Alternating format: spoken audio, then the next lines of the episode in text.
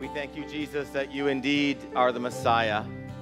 And we thank you that you are the Christ, the one who came. We thank you that you were the one who was always promised. And we thank you that you are hope. As we turn our attention to your word, we pray that you would be with us in Christ's name. Amen. You can be seated.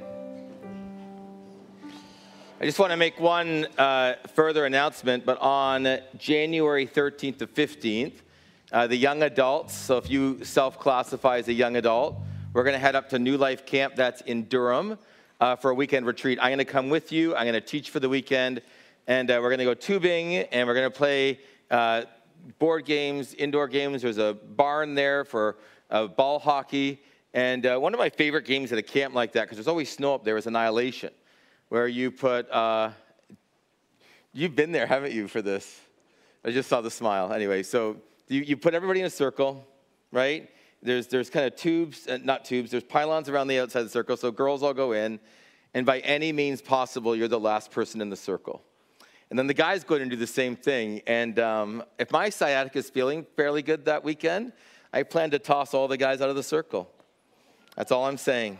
Oh, nice. Somebody doesn't believe me. John uh, was failing out of school, third year. He struggled with depression and anxiety, and now he was failing three of his courses. Christmas break was coming, and he was about to go home, and he didn't know how to tell his parents about this. He didn't know what to say. How would he explain to them that the money that they had given him, that they had spent on tuition, was now gone and that he was failing three of his courses? He felt hopeless. Rick was driving aimlessly again. 34 years old, lost his third job in three years. He knew he wasn't easy to get along with, but he was having a hard time keeping work. Married, three kids, hadn't yet told his wife that he'd lost his job two weeks before, driving around hoping to figure out what to do next. Heather, single mom, her husband had left her after they'd had their second child. Now 37 with two children, kind of in their preteen ages, looking after them. December 21st, walking out of the doctor's office to find out she was terminally ill. What do you do when you hear news like this or when things like this happen to you? How do you respond when you're spiraled into despair, uncertainty, struggle? Where is your hope? Where is your hope anchored? Our hope isn't something that's whimsical or wishful thinking. The Christian hope is a confident reliance. It's something that's dependability, that's certain, that's true. For the believers, our hope isn't simply in our health. Our hope isn't in our grades. Our hope isn't in our marriage. Our hope isn't in our job. Our hope is in the person and work of Jesus Christ. And it's easy to forget that. It's easy to allow our hope to fall the level of this plane and if you're thinking about health and relationships and grades, finances. It's easy to have our hope fall there and struggle because of that. But we have a hope that is sealed in heaven for us, we're told by Peter. A hope that cannot be taken, it's in God alone. And so this morning, as we focus on hope, I want you to turn to Matthew 12. And as I walk you through this passage, the first portion of it, you might be thinking, what has this got to do with Advent hope? So you're going to have to hold on to the end until I get there. Matthew chapter 12, beginning at verse 1. Matthew, of course, writing his gospel predominantly to the Jews in wanting to prove that Jesus is the Messiah. Verse 1 At that time, Jesus went through the grain fields on the Sabbath. His disciples were hungry, and they began to pick some heads of grain and eat them. When the Pharisees saw this, they said to him, Look, your disciples are doing what is unlawful on the Sabbath. He answered, Haven't you read what David did when he and his companions were hungry? He entered the house of God, and he and his companions ate the consecrated bread, which wasn't lawful for them to do, but only for the priests. Or haven't you read in the law that the priests on Sabbath duty in the temple desecrate the temple and yet are innocent? I tell you that something greater than the temple is here. If you had known what these words mean, I desire mercy, not sacrifice, you would not have condemned the innocent. For the Son of Man is Lord of the Sabbath. For most Jews, they anticipated the Sabbath. They were actually excited. it was a day of rest, it was a day to celebrate God's divine created order, it was a day set apart for the Lord. The Pharisees had set out 39 new rules specific to the Sabbaths found in the Mishnah. A book of inter, it was written in the intertestamental period. There's several books written in the intertestamental period. That is the time between Malachi and Matthew. The Pseudepigrapha, the Mishnah, the Apocrypha, all written in that time period. And the Mishnah had 39 rules in it specific to not breaking the Sabbath. And those 39 rules, of course, are above and beyond anything that the Bible said. It's like our culture years ago where churches would say, if you don't drink, you can't get drunk. So to sign on to membership, you'll sign on that you do not drink. That was true of this church 30 years ago, 34 years ago, um, and many churches. We, we weren't alone. Because if you create a barrier here, you'll never break the barrier there. So that's what they did. So the disciples are walking through the grain fields. The grain fields, likely there's paths that the disciples are going through, or they're on the edges of them, and the grain would go right through the edge. And these aren't roads uh, necessarily like we would be thinking of, where you're trying to get two vehicles down, and there's sidewalk down the side of it, and you know, way over. This is right by the edge of the road. And so right there by the edge of the road, they, they're you know hungry. They pick some of the grain and they eat it. And the Pharisees say they're doing what's unlawful. Because what are they doing? Well, they're picking the grain, that's reaping uh, or harvesting. And, and then they're likely taking the external husk off of the grain so they could eat it. That's threshing. So they've broken the law now in two places. But this wasn't God's law, this was Pharisaical law, Mishnah law. Now, they don't charge them with walking too far. They could only walk 1,100 meters in those days. So likely they haven't done that. Jesus answers with two things. He says, Do you remember what David did? This is back in 1 Samuel. When David was running from Saul and he and his companions were hungry, what did David do? Well, he went to the tabernacle, the temple wasn't built yet, and said, We're hungry. Can we have some bread? Likely this was on the Sabbath day, though the account in Samuel doesn't tell us that. We suspect that because the bread was put out fresh on that day. Only the priests were to eat the consecrated bread, but the bread was given to David and his companions. And they says, Don't you know that even the priests break the Sabbath law? They're working on the Sabbath. The priests still have to work on the Sabbath. Those are Jesus' two arguments. Why? Well, let me offer you two words. One is authority, the other is priority.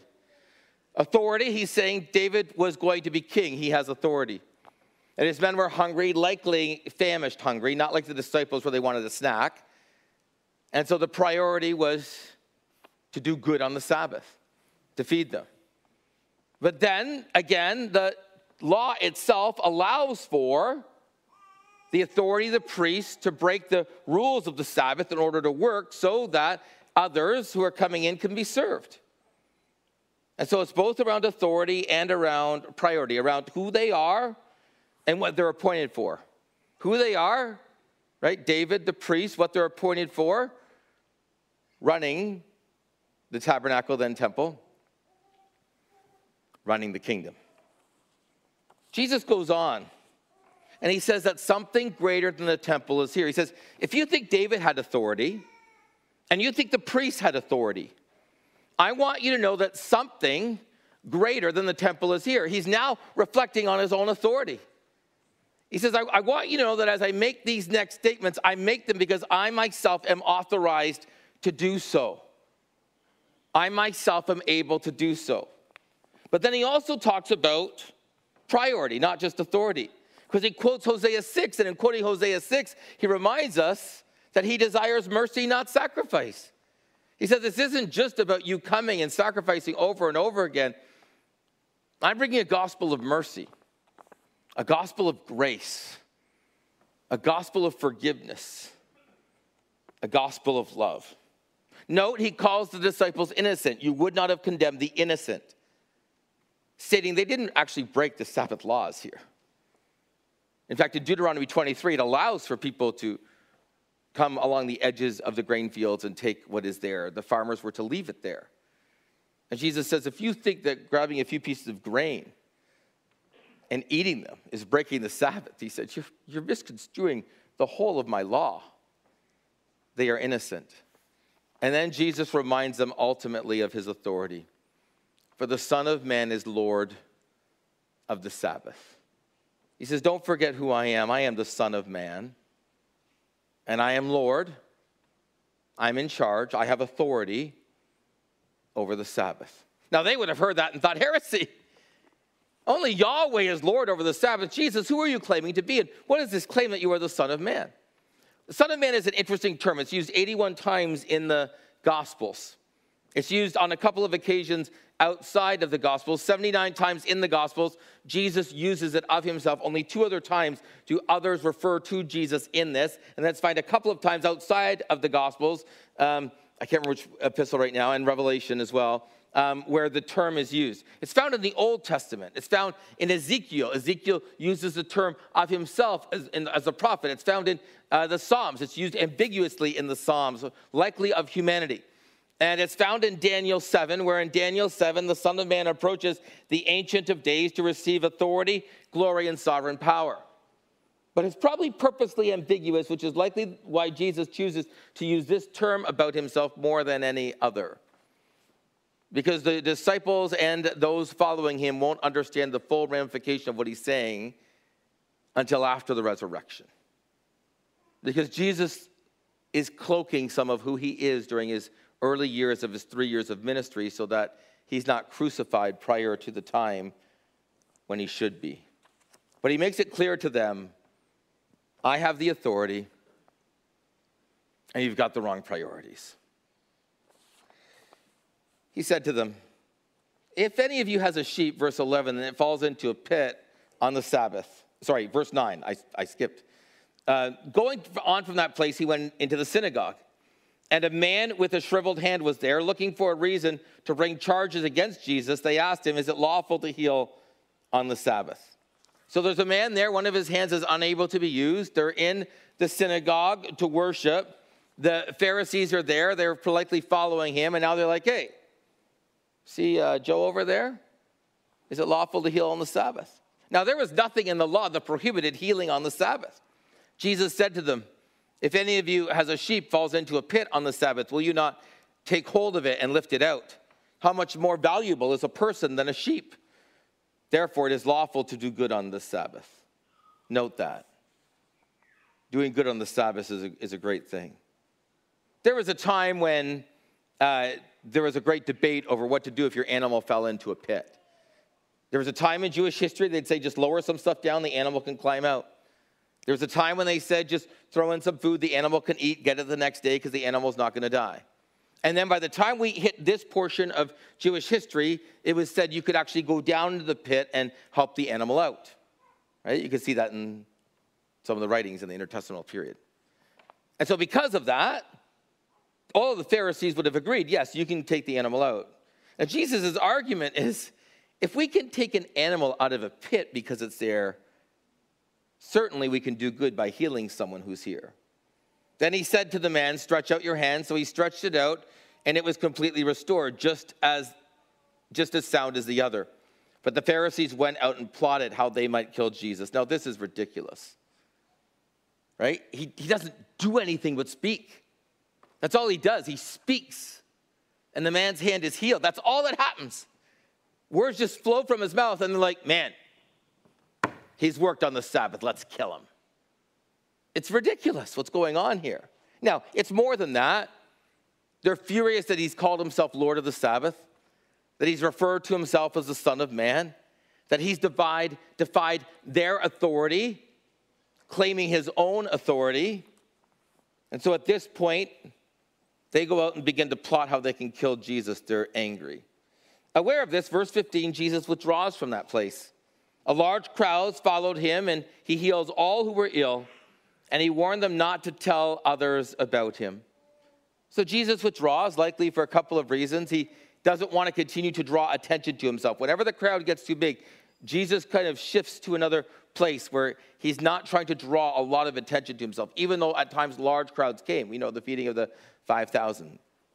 And there would have been way more than that there because it's, it's specifically noted it's 5,000 men, plus there would have been women and children. But a large crowd follows.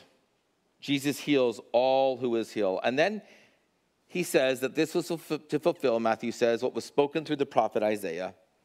Here is my servant whom I have chosen, the one I love, in whom I delight. I will put my spirit on him.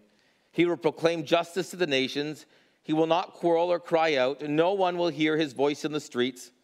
A bruised reed he will not break, a smoldering wick he will not snuff out, till he has brought justice through to victory. In his name, the nations will put their hope. He quotes from Isaiah 42, and he quotes the first four verses of Isaiah 42 in the longest quote of the Old Testament in the Gospel of Matthew. Matthew does this 10 times. 10 times through his gospel, he takes Old Testament messianic promises and places them within his gospel. And he does so as the apostle writer, the disciple writing to the Jews to prove to the Jews that Jesus indeed is the Messiah. He is indeed the Christ.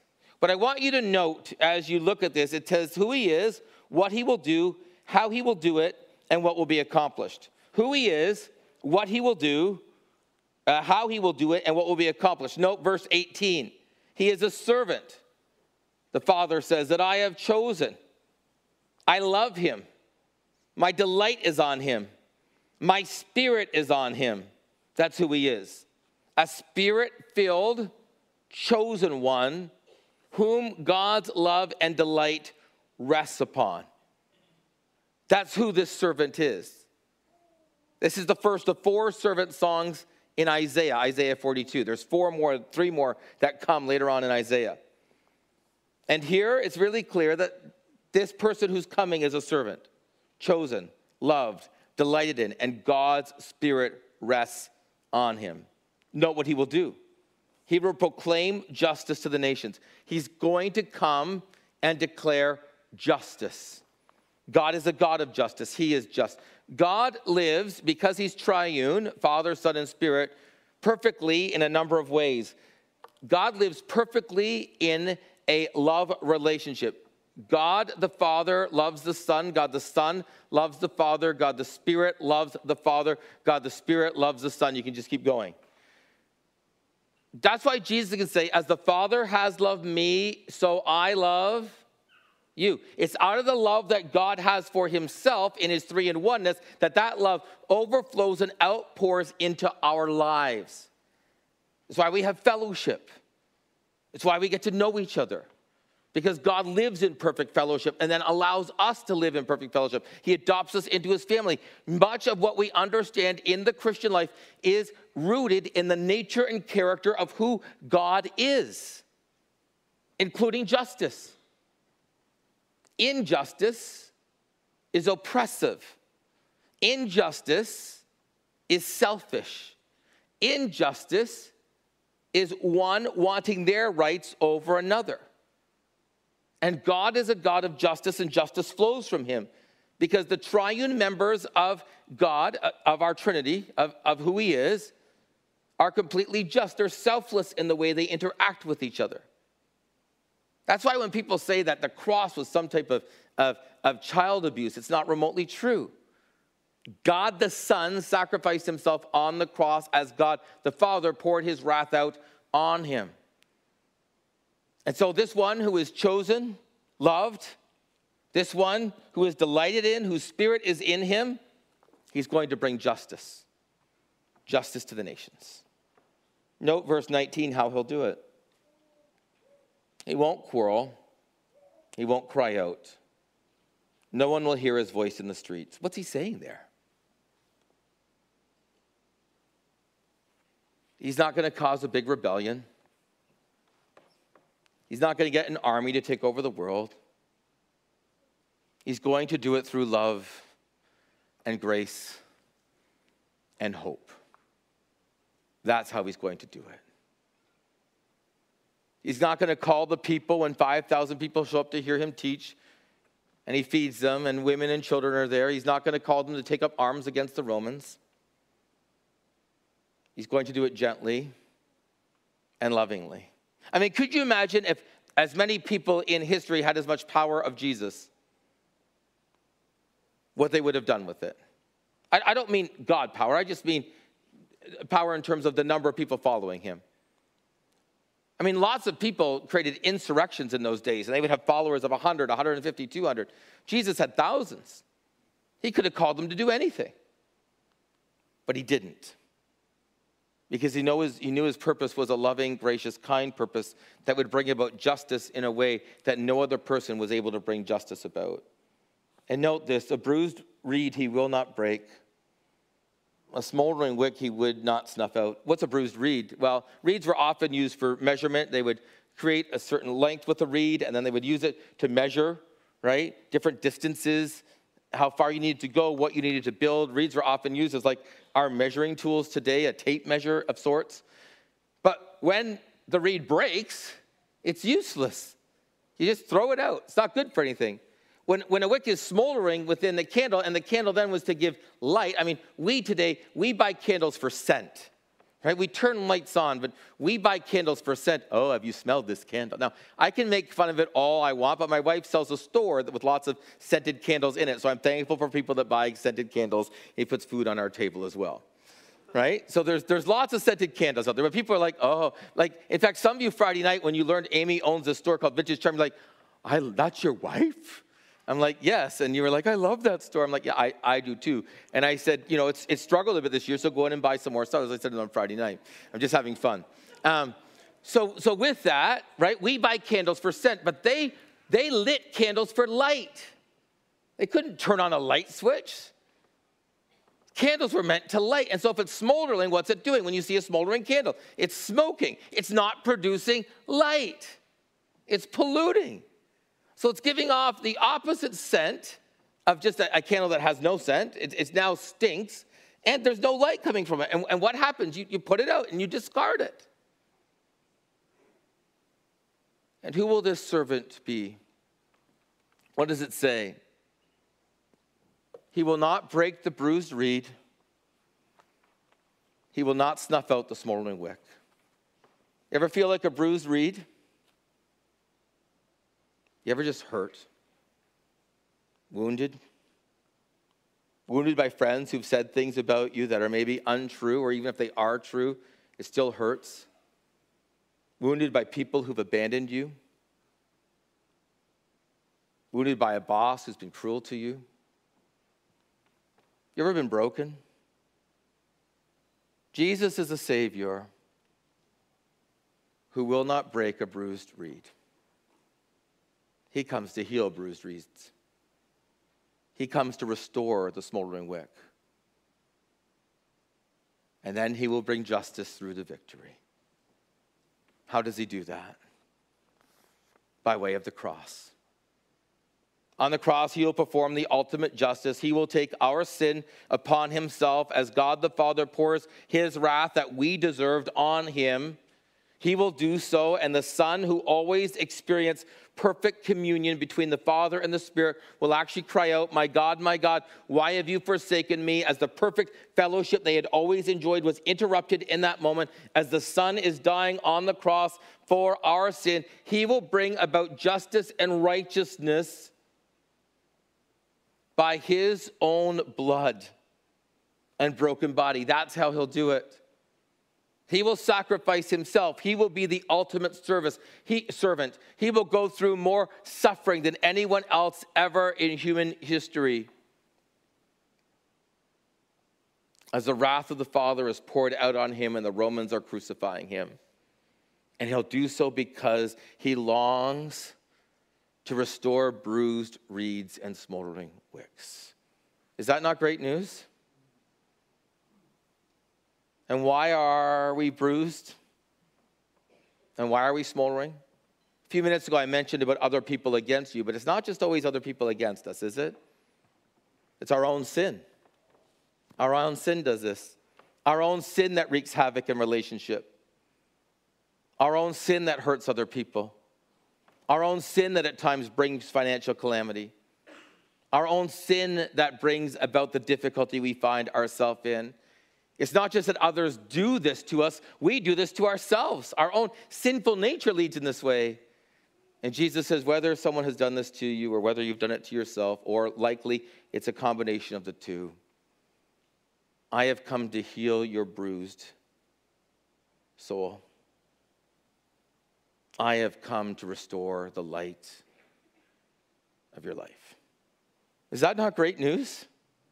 And then note the last line and in his name, the nations will put their hope.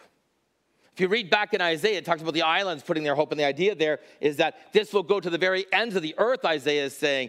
Matthew takes it, takes a little bit of liberty with the Hebrew, and, and translates it into nations. The nations will put their hope. And what he's saying is that Jesus is going to be the hope for all the nations. He is going to be the hope for everyone. Well, well what happens with hope? Quickly, right? Hope is our confident reliance in God, but all kinds of things come into the way of hope. Uncertainty. When you're uncertain about your hope, you begin to doubt. Fear, trepidation, dread, right? When you're fearing, is, is this real? God, are you really there? Are you really my hope? Unbelief, cynicism, skepticism. So, uncertainty, fear, and unbelief, they come in the way of hope. But Jesus says, I want you to know the one you've put your hope in is real and true. I am the Lord of the Sabbath. I have the authority. I am the Son of Man who will come before the Ancient of Days and receive glory and sovereign power and authority. That is who I am. And I have my priorities right. I desire mercy not sacrifice. It is great, great news. And so he's hope for our brokenness.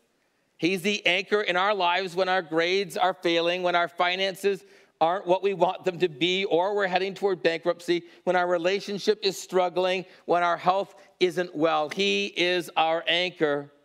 Jim's daughter ran away when she was 17 years of age grew up in a godly home whose parents loved Jesus deeply, all the other siblings in the family following the Lord. She found herself soon on the streets, unable to support herself, finding herself with friends who got her into addictions, and to support her addictions, she entered into prostitution. Her parents had heard about this, heard that she'd been stripping at a strip club, and they would, through a cousin who knew where she was, drop off letters for her in the times when they didn't couldn't find her and they would always give her these letters to read. And then finally when they found out where she was in the strip club dad showed up one christmas wrote her a letter went into the strip club and dropped it off because she'd asked someone where her, his daughter would get changed and left it there Someone said someone was here to drop off a letter. She thought it was her cousin who couldn't find her. She looked at the letter and realized that this letter was different. She asked who dropped it off, and as the person was being described, she realized it was her dad. She read the letter of his love for her and of God's grace for her, and she wept. She left, took the money she had, got on a bus and went home. She got to her parents' door, knocked on the door that Christmas Eve. The door opened, her dad was there. And before she could get the words out of her mouth, he looked at her and said, Welcome home. And hugged her and said, Jesus loves you. She's now serving the Lord overseas as a missionary, probably 20 years later because she found Jesus to be her hope. He's hope for our brokenness. He's also hope for our brokenness because God doesn't only just save us, He saves a people. It's great news. He saves a church. We're grafted into His family, we're part of the children of God, where we're to forgive and show grace and mercy. And so George and Hank were brothers who had started into a business together, neither of them knowing the Lord. The business was very successful, did quite well, and they battled over money. And finally, one day, they split the business. Lawyers involved, anger involved, never speaking to each other again. But then, 24 years later, George's son came to faith in Christ. And George's son was to take over George's part of that old business and the new business that he had started. But he began to share with his dad what God had done in his life. Began to share with his dad the power of the gospel, began to share with his dad the hope in Christ. And one day, George says, as I was sitting there reading the Bible my son had given me, going through the Gospel of John, I realized that this man, Jesus, is not just a man. He is the great I, am, the Lord of the universe, and I gave my life to him. He said, The first person I called was my wife to tell her what God had been doing in my life because God had been working in her life. The second person I called was my son. And he said, The third person I called was my brother. My brother answered, I didn't expect that he would. I told him what had been going on in my life, and I asked him for forgiveness for how I had acted all of those years earlier. George said that Christmas I invited my brother and his family over for dinner. We all celebrated together, and I shared the gospel. At the end of the night, he said, My brother came to me and said, I have been so empty. Could this gospel be for me as well? And George says, That night, a brother I had not talked to in over 24 years gave his life to Christ. That's what God can do. Hope for my brokenness, hope for our brokenness, hope for our world, hope for our world. You go back to the third century, and likely there was a smattering of Christianity that you can find in China possibly because some of the apostles, maybe Thomas, who it seems made his way to India, and some of his disciples making their way up into China, had gone. But it was small. And then centuries that came after that, the church struggled, and there were very few people there. In 1909, um, Christianity was virtually non existent, and missionaries began to go into China. Uh, sorry, 1909, 1809. In, 19, in 1854, Hudson Taylor went to China.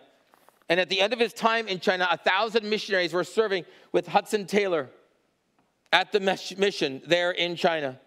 In 1949, just over or just under 100 years later, there were 4 million Christians in China.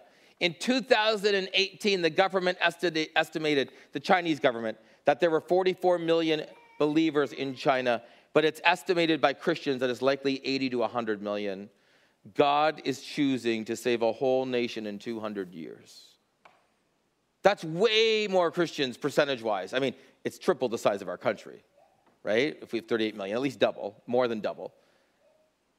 But it's much larger percentage wise than Christianity in Canada when you consider the, the, the stats and how big China is. God's at work. He's powerfully at work. In 1970, there were 271 million believers in Latin America. In 2021, there were 617 million believers. In 1970, there were 96 million believers in Asia. In 2021, there were 383 million. In 1970, there were 140 million believers in Africa. In 2021, there were 685 million. Our God is at work, and He is the hope in which all nations can believe in his name. The nations will put their hope. He is the hope of our world. He is the hope of the world. He is Jesus the Christ. He is the Messiah, the one in whom all of the world was waiting. Psalm 62 Yes, my soul, find rest in God. My hope comes from him. Truly, he is my rock, my salvation. He is my fortress. I will not be shaken. My trust and my honor depend on God. He is my mighty rock, my refuge. Trust in Him at all times, you people. Pour out your hearts to Him. God is our refuge.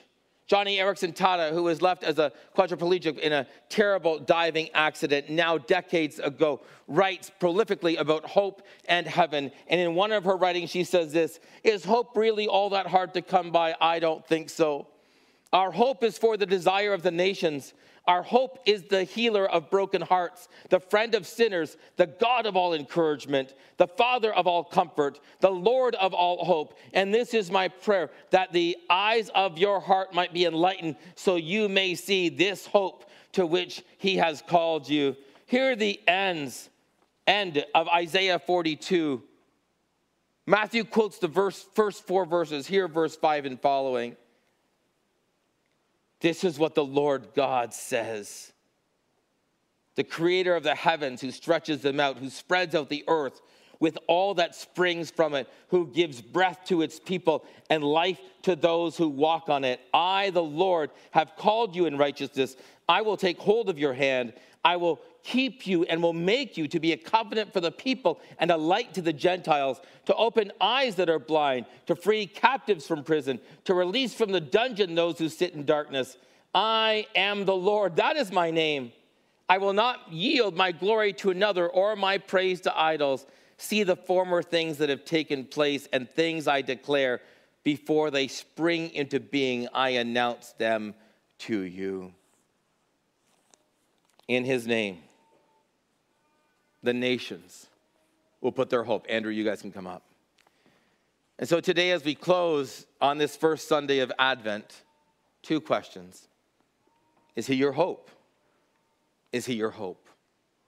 Have you come here today knowing Jesus Christ as Lord and Savior? And is he your hope? Is your trust in him? Here's how you know if your trust is truly in Jesus. There's nothing in your life that could be taken away from you that will cause you to give up your relationship with Him. If your finances were gone today, if your spouse was gone today, you just name whatever it is. Would you blame God? Or would He be your anchor? You see, if he's your anchor, everything else can disappear. And you know it's going to be okay because Jesus is right there. And secondly, for those of you who are here today who are believers, which is the majority of us, oh, may he be our hope this Christmas. May we not be caught up in all of the festivities, though they're fun. May we be caught up in a Savior who brings hope. Maybe he, he be the hope for our lives, the hope for our church, the hope for North End Landing, the hope for our neighborhoods, the hope for our city, the hope for this nation, the hope for the nations. May we declare that we have found one who grants us a hope that is an anchor, it is unshakable, because he has the authority to do so and his priorities are mercy, healing bruised reeds, igniting smoldering wicks. The Spirit is on him to do so. Would you pray with me? We thank you, God, that you are our hope, and we thank you that our hope is found supremely in the Lord Jesus Christ. You are our anchor this Advent. We thank you that in your name you are the hope for all nations and that you are saving people from every language and custom and culture and tribe. For that, Jesus, we are ever thankful. And on this first Sunday of Advent, we are thankful for the hope that you've granted so many of us. Lord Jesus, may that hope be realized powerfully this Christmas as we celebrate you. May we know your hope and your grace. May it be what is prevalent through this entire Christmas season. We need you. God, don't allow our eyes to fall to this world, but allow them to be lifted to you. We ask in Jesus' name. Amen.